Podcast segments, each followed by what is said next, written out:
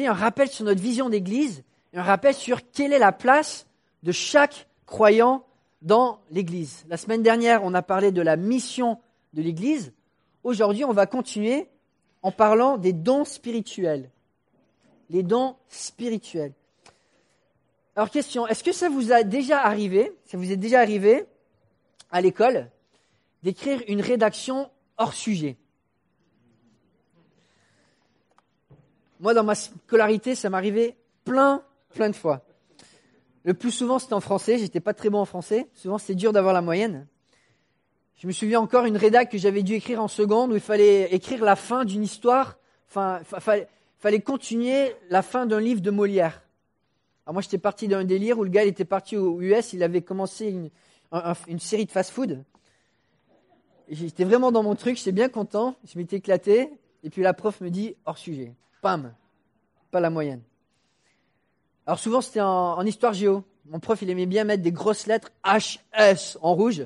Et puis j'aimais bien quand je voyais ça sur ma feuille, je me dis ouais, ça me met en valeur. Des fois c'était en allemand, des fois c'était en anglais. Je me souviens en bac blanc de philo, j'avais un, un sujet qui, m'avait semblé passionnant, je l'avais bien senti, je m'étais éclaté, j'avais écrit une dizaine de pages. HS, bam, pas la moyenne. J'avais ressorti mes meilleures citations, mes meilleures illustrations, le meilleur de moi-même, mais ça valait rien. Alors, ça m'a pris du temps pour comprendre mes leçons. Quelques mois avant de finir ma maîtrise, je devais euh, donner ma thèse. Et mon premier retour de thèse que j'ai eu de, mon mentor, c'était écoute Philippe, il y a du potentiel. Sur tes sept chapitres, tu peux garder la moitié du premier. Il me restait trois semaines pour tout réécrire. C'est un peu de la folie. Alors dans ma vie d'élève, j'ai souvent été hors sujet et pour de nombreuses raisons. Des fois, c'est parce que je connaissais pas bien le sujet. Peut-être j'avais pas bien bossé ou ça m'intéressait pas, mais je connaissais pas bien. D'autres fois, c'est parce que j'avais pas bien compris la question. Je l'avais lu, j'étais parti dans un délire et euh, j'étais trop entêté pour m'en sortir. Mais le résultat de tout ce qui est hors sujet, c'est toujours le même. Une grosse croix rouge en disant que le travail est discrédité, qu'il est sans valeur, sans pertinence, et le seul honneur pour une dissertation, une rédaction hors sujet, c'est d'aller décorer l'intérieur d'une poubelle.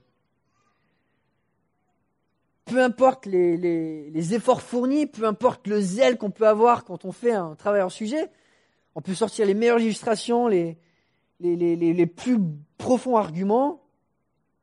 Si c'est hors sujet, il n'y a aucune récompense qui peut être donnée un travail hors sujet. Alors, où, c'est que je veux en venir avec cela? Est-ce que je suis hors sujet ou pas?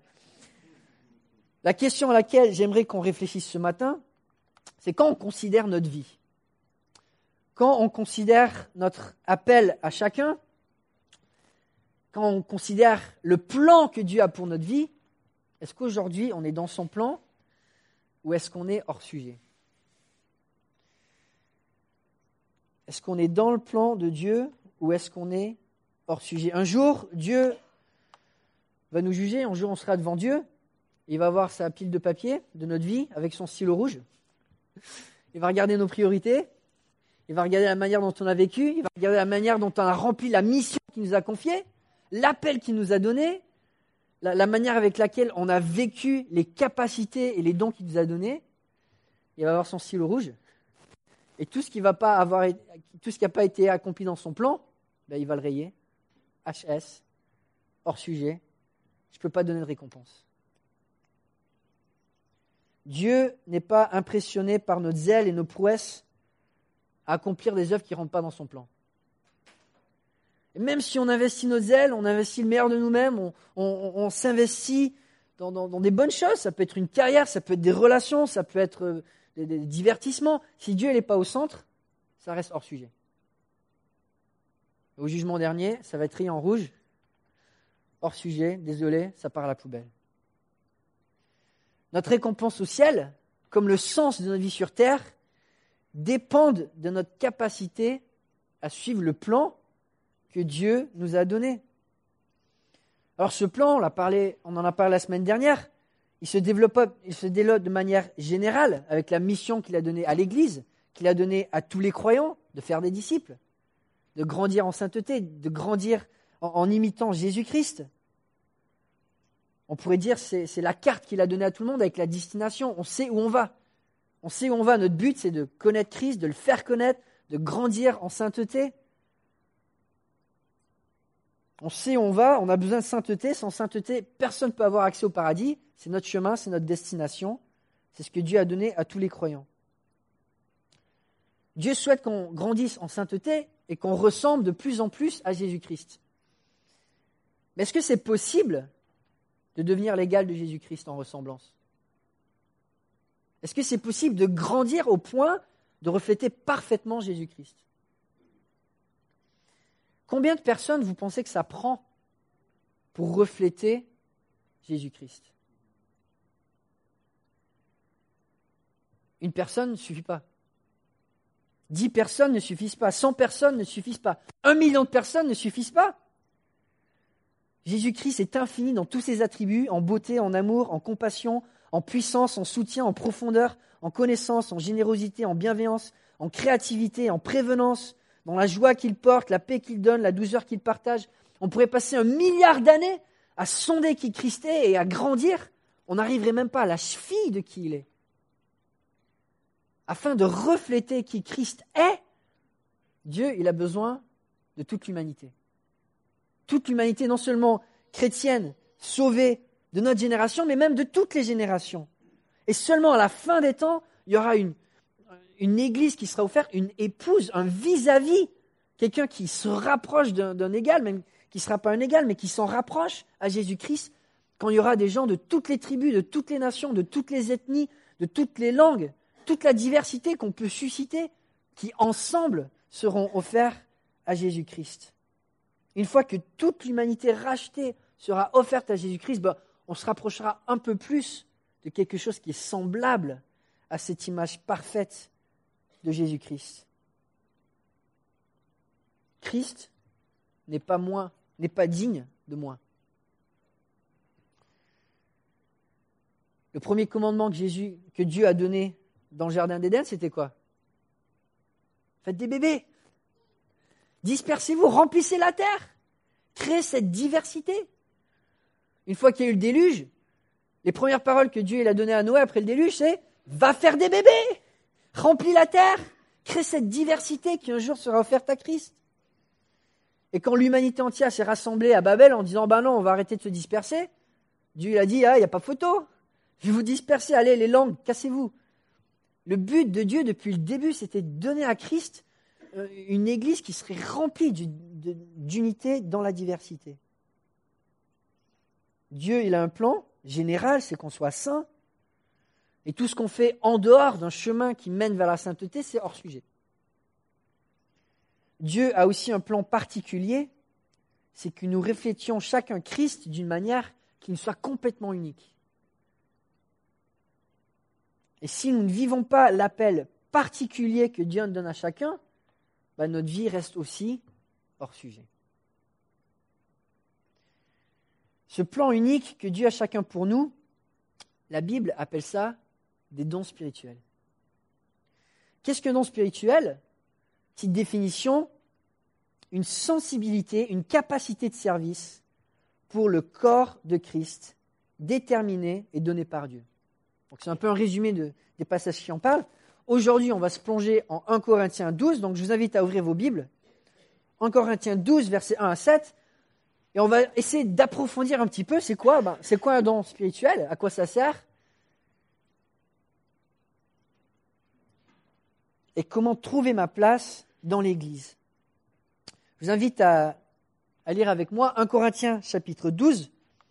On va lire des versets 1 à 7.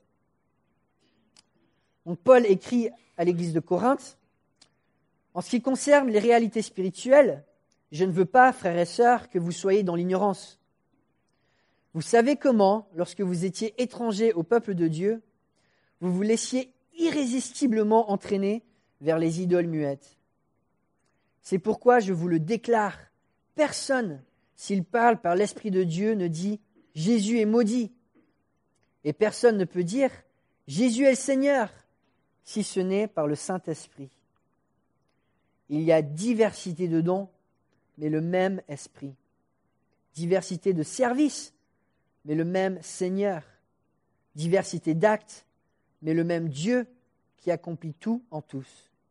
Or, à chacun, la manifestation de l'Esprit est donnée pour le bien de tous. Dans ce passage, nous retrouvons trois traces de l'appel unique que Dieu donne à chaque croyant pour nous accompagner à rester au centre de sa volonté. Au centre de sa volonté et pas vivre une vie avec des priorités qui sont hors sujet. Prions ensemble. Père céleste, ta parole est puissante, ta parole est la vérité, ta parole nous guide.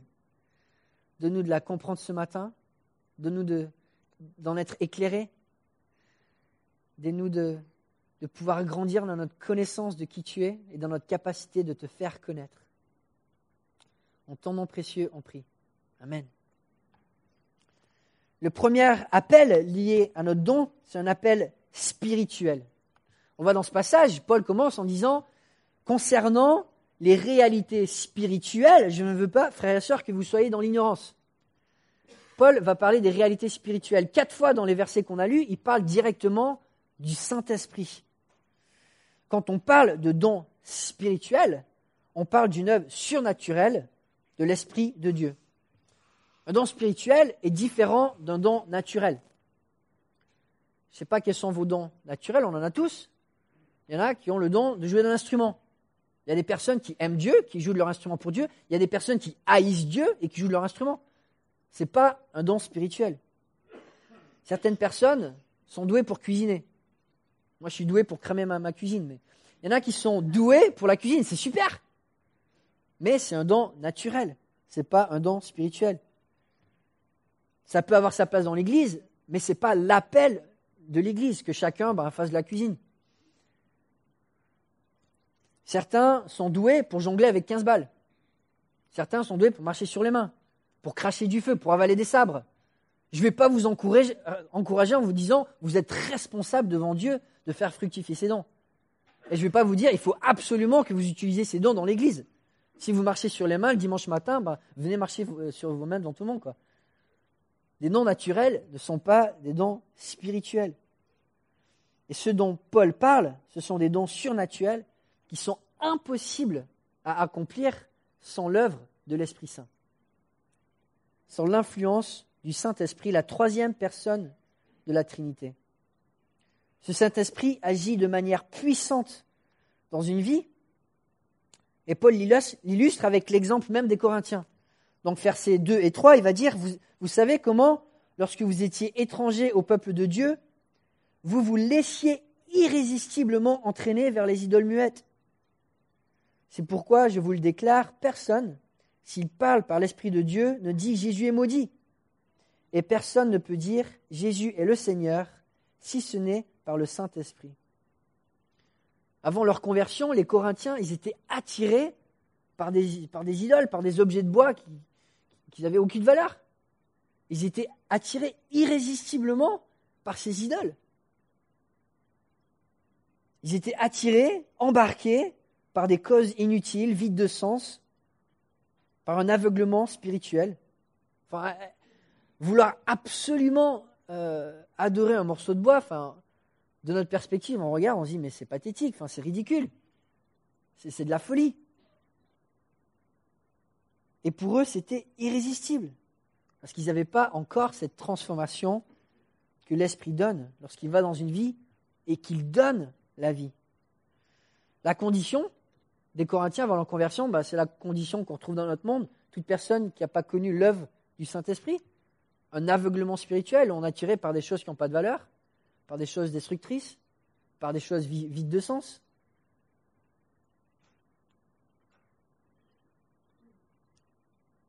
La Bible appelle ça la mort spirituelle. Et face à cette mort spirituelle, l'Esprit Dieu permet une transformation. Une œuvre qui, permet de passer de la mort spirituelle à la vie spirituelle. La Bible appelle cela la régénération. Le travail de l'Esprit, c'est donner de la vie là où il n'y en a pas et donner encore plus de vie là où il y en a. Et c'est lui seul qui peut donner la capacité à des gens qui, étaient irrésistiblement attachés, embarqués par des poursuites vives de, vides de sens, à se dire Jésus est mon roi, Jésus est mon Seigneur, j'ai envie de le servir. On voit dans les Écritures, là où il y a l'Esprit, il y a la vie. Le rôle de l'Esprit, c'est donner de la vie. Il le donne en, en, régénérant, mais aussi en créant des convictions en réponse aux Écritures. Dans la Bible, il est écrit qu'il guide, il éclaire, il donne de l'assurance, il libère, il révèle la vérité, il influence. L'Esprit vit dans le croyant, c'est comme ça qu'il peut donner la vie. Il habite, il demeure, il remplit, il déborde. Il, il travaille dans les cœurs des individus, mais aussi dans l'Église réunie. On voit dans les Écritures, l'œuvre de l'Esprit, c'est donner de la vie à un corps dans son ensemble, à permettre l'unité, à permettre une adoration en commun, à permettre d'être guidé et d'être convaincu ensemble dans les Écritures. C'est lui qui crée l'unité dans la diversité. Et entre autres, c'est lui qui donne la puissance surnaturelle à chaque croyant de trouver sa place dans ce que la Bible appelle le corps de Christ, pour refléter au maximum la beauté parfaite et complète de Jésus-Christ. Nos dons spirituels, c'est l'œuvre de l'Esprit, c'est la vie que Dieu nous donne. Nos, dons spirituels, c'est l'essence de, vie le plus pur qui coule en nous. Quand j'étais ado, j'aimais bien jouer à un, jeu d'ordinateur qui s'appelait euh, Age of Empires. Alors ça, ça, résonne peut-être avec les gens de ma génération, peut-être moins pour ceux plus âgés et ceux, un peu plus jeunes. Mais c'est un jeu, bon, un peu de base où euh, on essaie de construire un empire euh, dans l'Antiquité en ramassant des ressources, du bois, de la viande, de l'or, etc. Et on, on, essaie de faire grandir une civilisation où on peut améliorer nos bâtiments, améliorer nos, armées pour pouvoir mieux se défendre et mieux attaquer les armées des autres. Et bon, c'était un, jeu des fois qui était un peu long, un peu ennuyant, puis des fois, bon, je perdais. Et ce que j'aimais bien faire, c'est qu'il y avait une manière d'entrer un code secret qui permettait ben, d'avoir un boost. Et moi, mon code secret préféré, c'était celui qui me permettait d'avoir une batte mobile. Et là, je pouvais faire apparaître une batte mobile qui pouvait détruire les petits archers, les petits cavaliers des, autres, des autres armées. Ça, je trouvais ça génial. Et le don spirituel du croyant, bah, c'est un peu comme notre code secret. Sans Christ, on a tous des dons spirituels, on a tous des, capacités. Mais quand l'Esprit vient nous, booster avec une vie surnaturelle, une vie spirituelle, bah, c'est une vie qui est supérieure, qui est généreuse, qui est invincible, qui est inépuisable. C'est comme un code secret. C'est de la bombe. Et Paul disait à Timothée, on en parlait l'année dernière lorsqu'on a adressé ce passage en 2 Timothée, c'est pourquoi je te le rappelle, ranime la flamme du don de Dieu que tu as reçu lorsque j'ai posé mes mains sur toi. Et j'aime ce, verbe ranimer la flamme, c'est un seul verbe en grec qui signifie de garder une flamme allumée ou aussi de la faire monter à pleine puissance. Et l'encouragement de Paul, c'est que Timothée réalise que ce don spirituel que Dieu lui a donné, c'est sa plus grande puissance. C'est le code secret que Dieu lui a donné pour, briller, pour, pour avoir un débordement de vie. Et Paul lui dit, c'est pas juste un briquet, c'est un lance-flamme. Nos dons spirituels, c'est le boost que Dieu nous donne. Pourquoi? Parce que c'est la vie que Dieu nous donne qui nous permet d'être au centre de sa volonté au centre de l'œuvre qu'il a pour chacun de nous. Et quand on utilise nos dons que Dieu nous a donnés pour servir l'Église, on est certain de ne pas être hors sujet. On est au centre de son œuvre pour nous et de son œuvre pour l'Église. C'est le rappel que Paul donne aux Corinthiens. Les dons spirituels sont spirituels. C'est l'œuvre de Dieu par son esprit. Mais c'est aussi une œuvre identitaire identitaire. C'est une œuvre qui nous change de l'intérieur, qui change notre constitution. Et le mot que Paul utilise dans ce passage, et dans d'autres passages, il parle de don spirituel. Alors c'est quoi un don? En grec, c'est le terme charisma. Vous connaissez charisma? Qui a donné, le, nom charismatique. Une personne charismatique, c'est une personne qui est douée. Une personne dont, la personnalité attire et a un charme, c'est magnétique. Et le terme charisma vient aussi du grec charis, qui signifie grâce. Les, charismas de Dieu, les dons que Dieu nous donne, c'est des dons spirituels qui sont des cadeaux immérités de la grâce de Dieu, des dons conférés par Dieu. Et ce terme charisma, il apparaît 17 fois dans la Bible, 11 fois en référence donc aux dons spirituels et 6 fois dans quel contexte vous pensez? Quel est l'autre don que Dieu nous donne? Le salut. Et quand on regarde ce parallèle, c'est choquant. Vous imaginez à quel point le salut de Dieu est précieux Quand la Bible parle d'un don, c'est notre plus grand trésor, la vie éternelle, le fait qu'on peut connaître Dieu, qu'on peut se rapprocher de lui. Et la Bible en parle six fois de ce salut comme un cadeau, et les dons spirituels onze fois. Vous imaginez de, la valeur de ce cadeau que Dieu nous donne Un charisme de Dieu, ce n'est pas une petite chose. Sa valeur est incomparable, inimaginable, immesurable. Cette capacité unique que Dieu vous a donnée pour le service de l'Église, c'est un bien d'une valeur qui ne se mesure pas. Dieu est sans cesse en train de donner, de pouvoir nos besoins, de chercher à nous bénir. Mais ces dons spirituels, il les appelle des dons. C'est unique, c'est spécial. Alors dans la Bible, ces dons spirituels sont des fois appelés des dons au pluriel, des fois un don au singulier. Et la manière dont je comprends, c'est un peu comme euh, quand on mélange des couleurs. Alors, don d'encouragement, c'est peut-être du bleu, le don d'enseignement, c'est peut-être du jaune, et puis chacun, il a, il a un petit mélange de couleurs. Alors, quand on mélange du bleu et du jaune, ça fait du vert, mais si on met plus de jaune, le vert, il est un peu plus clair. Et chacun de nous, en fait, on porte un mélange de dons qui fait qu'on a un don en particulier qui est unique, une saveur qu'on peut partager que personne d'autre peut apporter. Dans la Bible, ma, conviction, c'est qu'il y a trois catégorie de dons dans la Bible. Et je vais vous lire un passage, donc en 1 Pierre 4, versets 10 et 11, où Pierre va délimiter deux familles de dons en particulier. Donc verset 10, il dit comme de bons intendants des diverses grâces de Dieu, mettez chacun au service des autres le don que vous avez reçu. Si quelqu'un parle, qu'il annonce les paroles révélées de Dieu. Si quelqu'un accomplit un service, qu'il le fasse avec la force que Dieu communique, afin qu'en tout, Dieu, reçoive la gloire qui lui est due à travers Jésus-Christ. C'est à lui qu'appartiennent la gloire et la puissance au siècle des siècles. Amen. Dans ce passage, Pierre fait référence à deux catégories. Le don de la parole, que celui qui parle, donc le, fasse au service de Dieu, et que celui qui sert le fasse avec la puissance de Dieu. Donc les ministères ou les, dons de service et les, et les dons de parole. Et à ceci s'ajoute une troisième catégorie qu'on voit surtout dans l'époque apostolique, les dons des signes. Les dons des signes. Les dons que Dieu avait donnés à l'Église primitive, à la première génération de chrétiens, pour montrer que le Dieu d'Israël, bah, il était aussi le Dieu de ce groupe bizarre de juifs et de non-juifs qui étaient mélangés ensemble. Et Paul va expliquer ça en Corinthiens 12 à 14, certains dons comme le parler en langue, qui étaient un signe pour les non-croyants, pour voir que Dieu, ben, il mettait son tampon d'approbation à cette entité qui s'appelait l'Église. La Bible parle de, signes miraculeux, de, miracles qui avaient été donnés aux apôtres comme, signaux, comme signal de validation de leur service.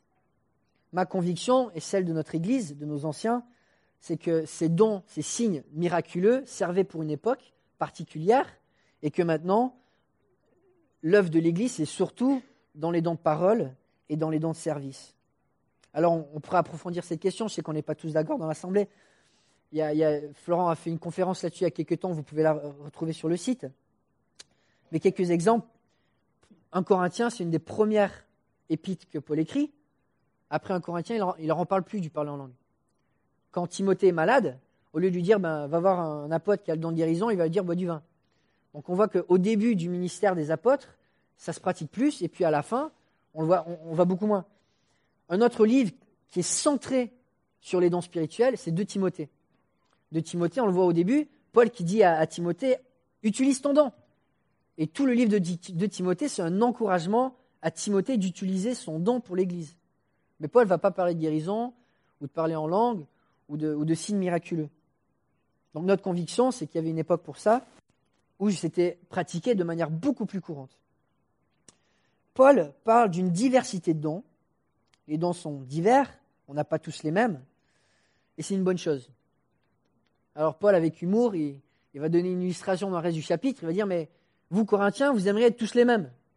Vous aimeriez tous avoir les dons qui vous mettent en avant. Vous aimeriez être tous une bouche ou tous une oreille. Vous imaginez un corps qui est fait du, enfin, une oreille entière, enfin, c'est moche. C'est moche, c'est inutile, c'est bidon. Un corps a besoin de tous ses membres. Alors comment illustrer ça? Il me faudrait un, objet au hasard. Voilà. Une carotte. Alors qu'est-ce que je peux faire avec une carotte? Et là, on voit le ministère de la carotte. Il y a un don unique qui est tellement efficace. C'est celui de, l'éplucheur de carottes. Franchement, enfin, regardez. C'est tellement efficace. Essayez de faire ça avec une fourchette ou une cuillère. Même un couteau. L'éplucheur de carottes, il a peut-être une forme un peu bizarre, il a peut-être une apparence, bon, pas très attirante, mais quand il pèle la carotte, il est efficace. Hein. Il est vraiment génial. Un autre objet au hasard, paire de ciseaux. Qu'est-ce que je peux faire avec une paire de ciseaux? Pour éplucher la carotte, c'est pas efficace. Alors, euh, les ciseaux pourraient être jaloux en disant, mais euh, franchement, moi je suis pas un éplucheur, je suis nul. Et puis après, on prend une feuille de papier. Vincent, désolé si tu voulais rechanter ce chant. Mais là, quand il s'agit de couper le champ, enfin le, champ, le morceau de papier, les ciseaux et les pluchards, ils sont pas sur la même lignée. Les ciseaux sont tellement meilleurs, ils sont tellement plus dans leur élément. Enfin, je sais pas si vous avez déjà essayé avec un éplucheur de couper les. ça marche pas. Ça marche pas.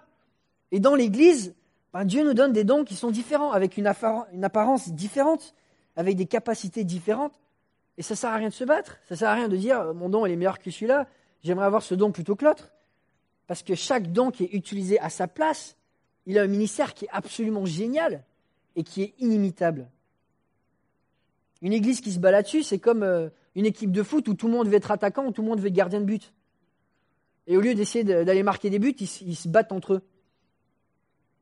Il n'y a personne qui paierait pour aller voir ces matchs. Enfin, peut-être parce que ça serait divertissant, mais. J'écoutais récemment un message de John MacArthur au début de son ministère où il partageait qu'une personne était venue le voir en disant Écoute, John, ça fait plusieurs semaines que tu me suis, que tu essaies de faire un accompagnement pastoral, et je dois dire, tu es nul. enfin, il n'y a, pas de déclic, il n'y a, pas d'enrichissement, je ne comprends pas, euh, ça ne marche pas. Et John MacArthur dit bah, C'est pas mon don. je peux essayer, mais ce n'est pas mon don sa conviction, quand il est rentré dans son église, c'est dire il me faut passer 30 à 40 heures à étudier la parole, parce que ça, c'est mon don. Aujourd'hui, 50 ans plus, tard, on voit où ça l'a amené. ses, messages se téléchargent par millions. Il a écrit des centaines de livres. Il a touché des, millions de personnes. Son église est pleine à claquer. Il y a plein de gens qui se convertissent depuis des générations. Pourquoi? Parce qu'il a mis au service de l'église son don. Et l'église lui a donné la possibilité de pratiquer surtout son don. En investissant notre don spirituel, la personne que Dieu est en train de, qui veut que nous soyons, cette nouvelle identité qu'il nous donne, on, devient la personne bah, pour laquelle Dieu nous a créés. La personne qui va briller au maximum, qui va s'épanouir au maximum. Paul savait à quel point son don spirituel avait été au service de Dieu qu'un don spirituel peut avoir de l'impact. Et quand il écrit à Timothée, il n'hésite pas sur ses paroles. Il va lui dire, chapitre 4, C'est pourquoi je t'en supplie, devant Dieu, devant le Seigneur Jésus-Christ, qui doit juger les vivants et les morts au moment de sa venue et de son règne Prêche la parole. En d'autres mots, utilise ton don, Timothée. Insiste en toute occasion, qu'elle soit favorable ou non, réfute, reprend et encourage. Fais tout cela avec une pleine patience et un entier souci d'instruire. Le verbe supplier en grec, c'est de, donner une charge. Littéralement, c'est, d'être. Euh, ça veut dire de témoigner au travers. C'est de donner une charge avec zèle. C'est, presque comme si, euh, si Paul donnait une imprécation à, Timothée. Devant Dieu, devant Jésus-Christ. Et puis dans la pensée juive, quand tu avais deux témoins, c'était du sérieux, quoi. Et puis devant le, enfin, devant le tribunal divin, Dieu qui va juger tes œuvres. Je t'en conjure, utilise ton don. Paul, il n'hésite pas. Pourquoi? Parce qu'il sait à quel point c'est important. il sait que personne peut faire ce ministère qui a été donné à Timothée. Personne ne peut le remplacer. Ce que Dieu a donné à Timothée, c'est unique. C'est son don, il n'y a personne d'autre qui l'a. Et en même temps, Paul sait que ce ministère que Timothée peut faire en exprimant son don, c'est efficace. C'est quand Timothée utilise son don que des âmes vont se convertir, que l'Église va grandir. Un pasteur américain, Curtis Thomas, disait Nulle part dans les Écritures n'avons-nous la moindre indication que le peuple de Dieu doit se porter volontaire. Plutôt, les Écritures indiquent que l'utilisation de nos dons devrait être considérée comme une responsabilité à accepter avec joie. Les dons que, Dieu nous a donnés, c'est notre nouvelle constitution en tant que chrétiens. C'est qui nous sommes. Et de, de refuser à exprimer nos dons, c'est de refuser à être la personne que Dieu veut qu'on soit. C'est un refus de qui nous sommes. Nous avons tous une place unique dans l'Église de Dieu et c'est une place qui est magnifique. On est tous comme des flocons de neige. Il n'y en a pas deux qui sont pareils. Chacun est unique et chacun est irremplaçable. Si vous êtes né de nouveau, vous faites partie du corps de Christ et le corps serait incomplet sans vous. Non seulement le corps serait incomplet sans vous, mais l'épouse de Christ ne sera pas prête sans votre présence et sans votre apport unique. L'épouse qui sera offerte à Christ à la fin, c'est nous avec nos dons. L'Église a besoin de vous et vous avez besoin de l'Église. Un corps qui n'est pas attaché aux membres, un bras qui gigote par terre ou un organe qui pompe tout seul, ça ne sert à rien. Ça ne sert à rien. C'est hors sujet. Si nous voulons être au centre de la volonté de Dieu, il faut comprendre cet appel spirituel et cet appel identitaire. La meilleure personne que nous pouvons être, c'est la personne qui exprime ses dons spirituels. Et puis finalement, le dernier appel, c'est un appel au service. Il y a diversité de services, dit Paul, mais le même Seigneur, diversité d'actes, mais le même Dieu qui accomplit en tous. Il fait référence à la Trinité dans ce passage, l'unité dans la diversité. Mais Paul doit rappeler aux Corinthiens le but de leur don, de construire le corps de Christ. C'est toujours dirigé vers les autres. Il va dire verset 7, à chacun la manifestation de l'Esprit est donnée pour le bien de tous. Enfin, ça va de soi. Vous imaginez si au lieu de venir euh, ici ce dimanche, j'étais allé euh, chez moi, dans ma chambre, je m'étais enfermé, j'avais allumé l'ordinateur pour m'enregistrer, puis je commence à prêcher, puis je m'enregistre, puis après j'arrête, puis après j'appuie sur play, puis je m'écoute, et puis je dis ah, Amen, Amen. Ouais, là je vais grandir dans ma, vie spirituelle, je suis en train de me bénir avec mon don. C'est ridicule. Ou une personne qui a le don d'encouragement, au lieu de venir à l'église, ben, il, va, se regarder devant le miroir. Ouais, t'es pas mal comme gars, toi. Continue comme ça, tu vas aller loin. Ouais. Ou la personne qui a le don d'administration, enfin, va administrer, va administrer tout seul dans ton placard pour Dieu. Ça n'a pas de sens. Nos dons sont pour le bien commun, sont pour l'Église. Et Paul, il écrit aux Corinthiens dans un contexte où l'Église était immature dans plein de, domaines, avec beaucoup d'excès. Ils avaient, ils besoin de comprendre le vrai sens de ces dons. Un des grands problèmes de l'Église de Corinthe, c'était que les gens, ils étaient centrés sur eux-mêmes. Ils se comparaient aux autres, ils se jugeaient entre eux, même ils, ils, donnaient des poursuites judiciaires entre eux il se vantait en disant ben moi j'ai moi mon, pasteur moi c'est Paul moi c'est Apollos il est meilleur que le tien non non moi c'est Pierre et il se divisait à cause de cela.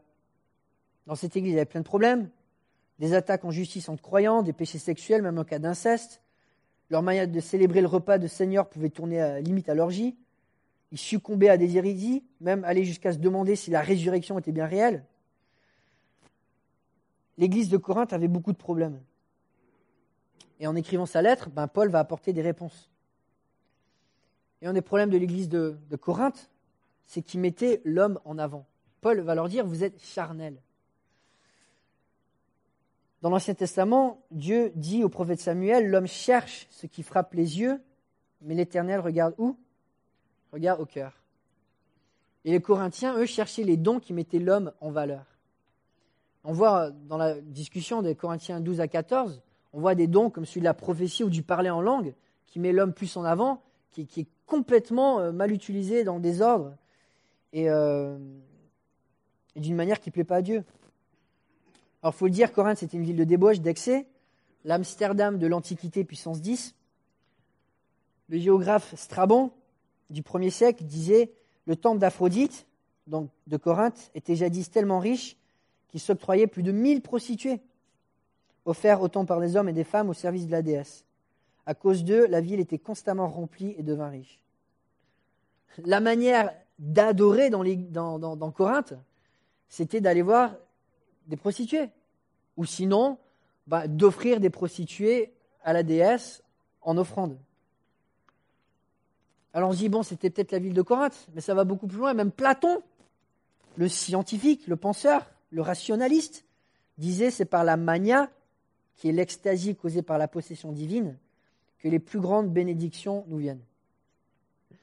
C'est quand on perd ses, sens qu'on est béni par Dieu, il disait. Dans, dans son écrit Timée, il va même jusqu'à dire Aucun homme, dans son bon sens, n'atteint à une divination inspirée et véridique. Dans le sens, vous ne pouvez pas connaître Dieu, sauf si vous êtes dans une extase. Il ne peut que dans le sommeil, qui entrave la puissance de l'esprit, ou quand sa raison est égarée par la maladie ou l'enthousiasme j'aimerais bien voir c'est quoi le mot en grec pour l'enthousiasme, mais euh, si ce n'est pas l'extase ou quelque chose de similaire. Mais une des attitudes de Corinthe reflétait leur religion de l'époque, c'était de rechercher l'hystérie et la perte de contrôle, même dans, leur vie avec Dieu.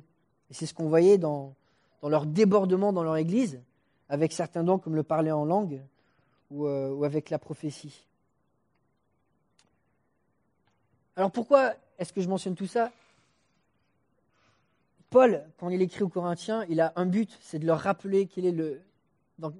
pourquoi est-ce qu'on utilise nos dons pour le service C'est pas pour se mettre en avant. C'est pas pour s'enfler, c'est pas pour, se, se, vanter d'une capacité que Dieu nous a donnée. C'est pour servir les autres, pour se donner vers les autres. Paul va dire que le service c'est une manifestation pour le bien de tous. Une manifestation, c'est quelque chose de visible. C'est fort, c'est un témoignage, c'est public, c'est pas quelque chose de caché. Les dons que Dieu nous a donnés, ce n'est pas juste pour qu'on vive un, espèce de boost hystérique personnel. C'est pour qu'on donne à l'Église dans le service. Servir dans l'Église, ce n'est pas pour boucher des, trous. C'est une opportunité pour manifester l'œuvre de Dieu en nous à un maximum de personnes. C'est une opportunité pour devenir la personne que Dieu veut que nous devenions au plus profond de notre être. C'est une opportunité pour faire avancer le corps de Christ. C'est une opportunité pour bénir tous ceux qui vous entourent dans l'Église.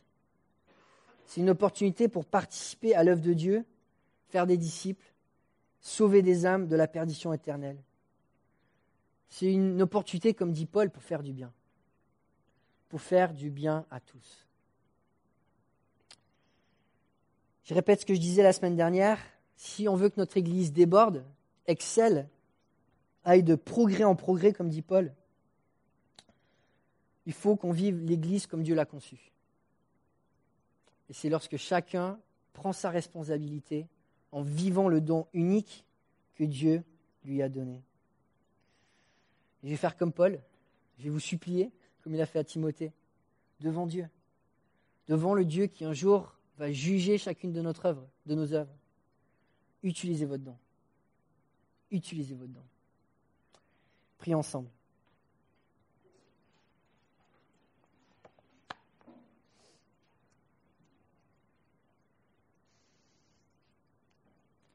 Père Céleste, on te remercie parce que tu es un Dieu généreux. Tu ne, demandes pas de vivre la sainteté et l'appel à devenir comme Christ, sans une puissance, sans une vie débordante, sans cette œuvre du Saint-Esprit qui, en nous, génère des désirs, génère des sensibilités, génère des capacités. De nous, Père Céleste, de ranimer la flamme du don que tu nous as donné, pour que la manifestation de notre don puisse être, puisse faire du bien à tous. C'est notre prière, Père Céleste de nous que, notre Église puisse être un corps qui fonctionne, qui soit efficace, qui brille pour toi. En ton nom, on prie. Amen.